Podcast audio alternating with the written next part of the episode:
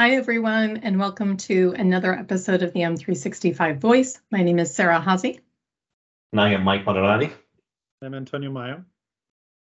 All right, and we are ready to go to choose another question from the jar if you all are ready. Ready? Okay, here we go. Um, 16 wanted to come out, so I had to work to choose one. Uh, what are Mike's favorite five PowerShell commands? Nice. My favorite PowerShell commands? Your favorite PowerShell commands, because I think that you use PowerShell um, infinitely more than I do. I can tell you what my favorite two PowerShell commands are, but it's a short list. Okay, well, it can't be only mine, otherwise I'll be talking alone here. It's gonna have to be all of us see what we've done with PowerShell. Okay. Uh-oh, I'm getting that. Short list, as if anybody would trust me with PowerShell. Sorry, that doesn't make me sound like a very credible podcaster now, does it? Um, hmm. Okay, does that mean you want to try and go round robin and see who can last the longest on favorite PowerShell commands? We can try that. Okay. Good try. Mike, you go first. Okay, so let's let's take a step back from a PowerShell perspective. Why do we use it, and when are the scenarios that I use PowerShell commands? Uh, typically, a lot of things. There's few things that you cannot manage through the UI, whether you're using PowerShell with. In my world, most of the time, um, group management. So M365 group management. I use quite a bit of PowerShell in there uh, SharePoint, uh, SharePoint management as well. That a few things that you cannot use the UI to apply things or change things in the system. Uh, Teams in the same way. So those are the three kind of most PowerShell modules that I use. Um, that's one scenario that I use the PowerShell for when you don't have options in the UI to go and do things. Um, the second, uh, the second way for me to put my use PowerShell is automations. When for me, if I do something two more than repetitive things more than two three times, it is time to write a PowerShell script uh, and then just use it so we can so I'm not just clicking through the things a few times. Um, clicking on the web it takes time, so you're just gonna go click and next whatever you do, it will take time. So if you're doing it, if you're doing repeated work, uh, so that's basically what I use PowerShell for. Um, That's a good introduction. That's a good place to start.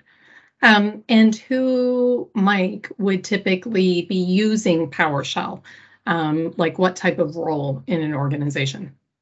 so you definitely have to have uh, an administrator role, whatever uh, you are connecting to. So let's talk. Start with just the PowerShell module.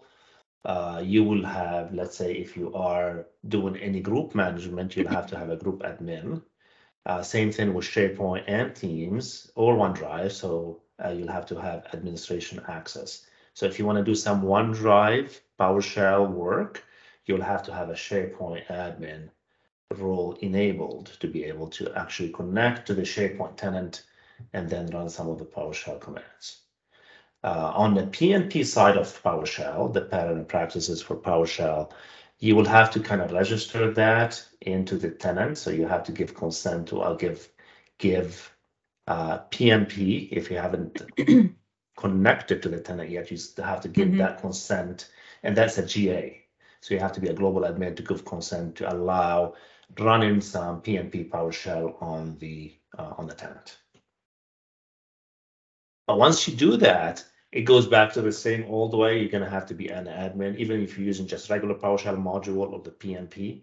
You still need to have administration access to whatever services you're connecting to to be able to perform those administration tasks. That's a good place to start. So if we were going to talk about maybe some of the favorite or the ones that we use the most, um, this might be from the perspective of the kinds of work that we do. Um, but I know I have a few ideas of the things that I've used PowerShell for. Um, should we start to talk about just some ideas of things that we tend to use it for? Absolutely. Um, so a few things. Uh, I'm just gonna start with reporting. Actually, is one of my favorite PowerShell scripts that I write. Is especially on the team side. Um, from Microsoft Teams, if you try to go and kind of get at some some reports, basic reports on how many how many teams you have, uh, number of channels, who are the owners, uh, what kind of back-end SharePoint site you're connected that that that team is connected to. That kind of information is not available through the UI. So you kind of need some some good PowerShell. It's it's really very simple PowerShell scripts that you connect to the tenant, and then you go and get all your teams, and from there you you go through each team and you get that information from from for each team and you just build a CSV file, and that's your report. That's a report that I run multiple times a year uh, and it's really really useful. That gives you quite a bit of kind of good good information on what do you have in your tenant. I like it. From my perspective, one of the ones that I have experience with, I don't do a lot of executing PowerShell commands, but um, from a SharePoint admin perspective, definitely the ability, you can either go through the SharePoint Admin Center or you can use PowerShell to be able to hubify your SharePoint sites. There's a PowerShell command to make that very simple, direct, and easy to use. And then also, if you're going to set up a home site in your tenant or certainly deploy Viva connections, you can use PowerShell if you prefer to be able to set up your home site. Now, of course, you can also do that in the uh, in the SharePoint Admin Center as well. But I know some admins prefer to go in and just execute commands in PowerShell rather than doing it through um, the GUI user interface. So for me, those are ones that I have executed before myself, um, and they're very simple and easy to run. I like it. For myself, I tend to use, um, been a little while, but uh, not too, too long since I've used PowerShell. I'll often use them for um, security audits or security investigation. So cybersecurity incident investigation on M365 environment. So if I'm investigating an incident, one of the common places that you look for data, and this is all, um, I'll say, started before we got some of the great capabilities that are in Microsoft Defender now the the latest releases of Defender has made it less uh, required to go the PowerShell route. But traditionally, I would um, connect to the Exchange Online PowerShell module, and I would search the audit log. So I would use search dash unified audit log in order to output audit logs with some parameters, right? And that brings back a lot of data. And then you need to bring that data into somewhere and sift through it. So often that would be Excel that you'd bring it to, right? So you'd output it some sort of a CSV file, bring it into Excel, parse it. You might write some additional PowerShell to actually parse the file to get more at the data that you need.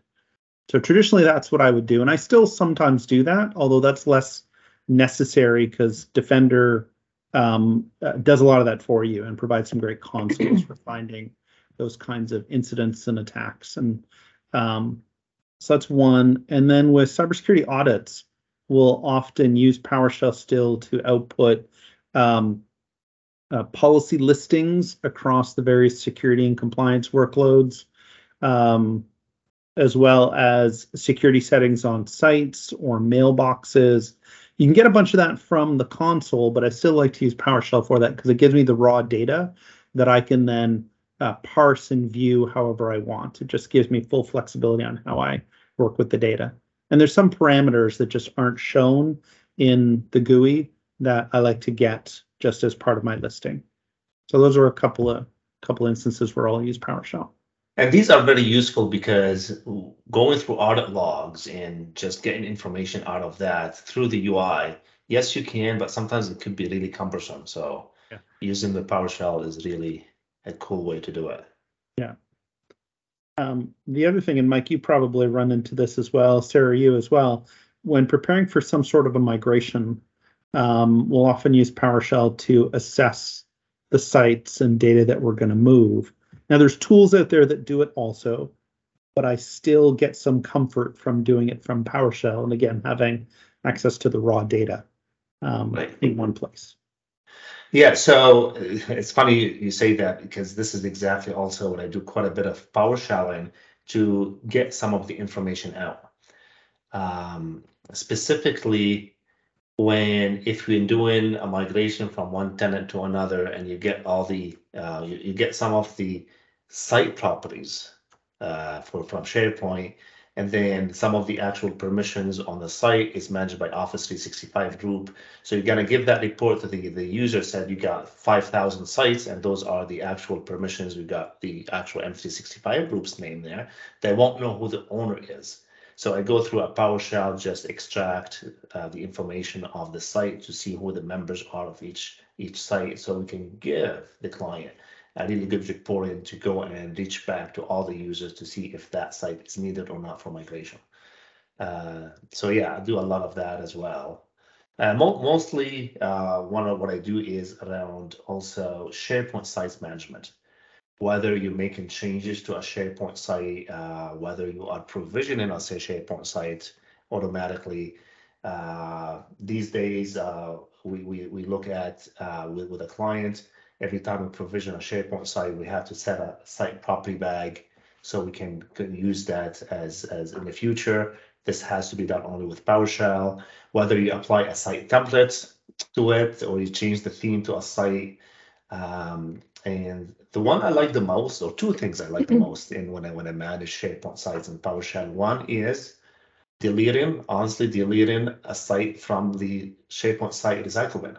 It's it's it's a really simple command, but it's it's always useful. And one to go and try to get some information from OneDrive. So you go and you have to kind of set change the permission on the OneDrive and then add yourself as an administrator, get the information you need from that OneDrive site, dump it out to a report, and then remove yourself from the admin because you're gonna have to kind of have access to a, to a OneDrive to be able to report on OneDrive information. Very useful. So I have a question for you. Um, I have I know that I have worked with admins who have had this experience where sometimes they go in and use PowerShell commands to be able to set configuration settings. And I'm going to pick on Microsoft Purview for a moment because sometimes when you're going into Purview and you set up config settings, it happens on occasion that things don't propagate as you would expect. And then if you go and do the same configuration settings via PowerShell, it does propagate or it propagates more quickly. Um, and I've heard of that multiple times. Have you had that experience, Antonio? Very much so. So especially when you're configuring policies in Purview, some of the wizards that you go through, like DLP policies, I find are notorious for this. You you're going through a, a DLP policy wizard, and then you have to go into a DLP rule wizard. And if you go forward and you go back a couple of steps, you maybe back out and go back in again, the wizard gets messed up and the policy gets kind of half created and uh, it it sits and then you you're like okay i'll go try to do this again because the policy doesn't show up in the list of policies and you think, okay, maybe it just didn't get Correct. created. You go try to do it again, use the same names, and it says, sorry, you can't use that name. There's already a policy with that name. Right. And it's like, okay, so there's a policy in the back end that got created. It's not showing in the UI, and I can't go change it. And now I got to come up with some other silly name, and it makes my list of policies Yeah. look unprofessional. So yeah, yeah, we found multiple absolutely. times that sometimes then going and doing it in PowerShell just makes it, it's quick, it's easy, and it frankly propagates very quickly. And Right. you don't have any of that potential misstep or things getting half right. created, partially created, or not propagating. Yeah. There's other benefits to doing that too, though, Sarah. You bring up a, a really good example where in some very tightly controlled environments that we've worked within, where any changes to M365 Admin Center, SharePoint Admin Center, SharePoint sites, um, security settings, policy settings, um, we need to keep a record of all the changes that were performed. And yes, you could keep that in a document or some sort of a change log, but in a couple of really controlled environments, they take the approach of every time we're going to make a change, it's going to happen through PowerShell. And the PowerShell script we run to make the change first is test in a test environment. When we're satisfied with it there, we run it in the production environment so we know what was changed. And that script becomes part of our change log. So we know not only this change was applied, but here's the actual um, steps that were used to perform that change. Right. So that's another, we, we've had to do that on a couple of occasions with client environments. And that's really good way to say that it keeps consistency as well.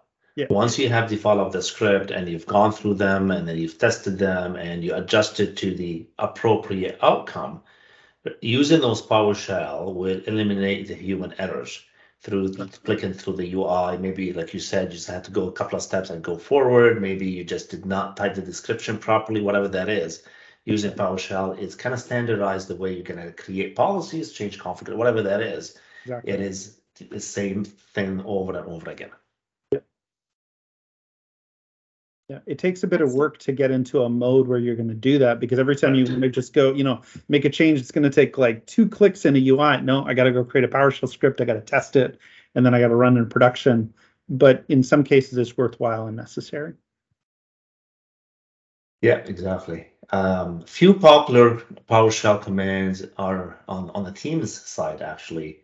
Uh, what we refer to them the the the old Skype for Business uh, API that still exists in in the Teams module. Uh, a lot of them do not exist in um, uh, in the UI. Something that you you're setting some calling policies, you're setting some policies in general in Teams. Uh, one of the things I, uh, I enjoyed the most uh, a few months ago is uh, onboarding users to Teams Voice. And Teams Voice, the process to onboard that, it's really tedious because it takes a lot of time. It's a lot of steps to assign a phone number or a voice to to someone, and it's a lot of clicking. Um, and if you're onboarding a thousand users, you just cannot do it through UI. So uh, it's a lot of cool PowerShell commands that you go. It's very simple actually. It's each each one is like a one line only, but you have to do them in in in in uh, in sequence. So you just have to go and purchase the phone number, and then you have to assign it to an emergency address, and you have to assign it to a user. So it's really really simple commands. But when you just put them together, it's just you're automating just signing off Microsoft Voice to multiple users. It just like it takes maybe half a day, half a half a page of of PowerShell script. That's it. And I would say on the SharePoint side, like some of the most popular ones I see are like get dash SPO site and set dash SPO site because you use them to set a particular parameter Right. on a site that might be something new that's in preview that's not yet available through the GUI. Um, so that those get used all the time. Yeah, same same thing on on the get or set is the teams get teams or or set a team or get channels. So the get or set or new or uh, those are my favorite ones, my most popular ones that I use the most. Um, because yeah, you can manipulate any configuration you want with these. Back in the day, I had a, a PowerShell script I created. It took a ton of work to do. I think I was literally up 48 hours straight to write this. Um, but I, I used it for years afterwards. It was one that would iterate through every site collection, every subsite at the time, every list, library, folder, document set, and document or item, and collect the permissions for every single one of those levels and output it to a giant CSV file and also keep track of what level it came from.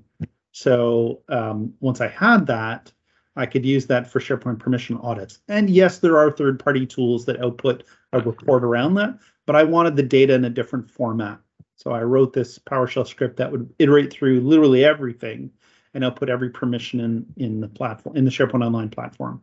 Um, and I use that for years to do uh, permission audits uh, for clients. Um, so that was handy, but that was a ton of work to put together.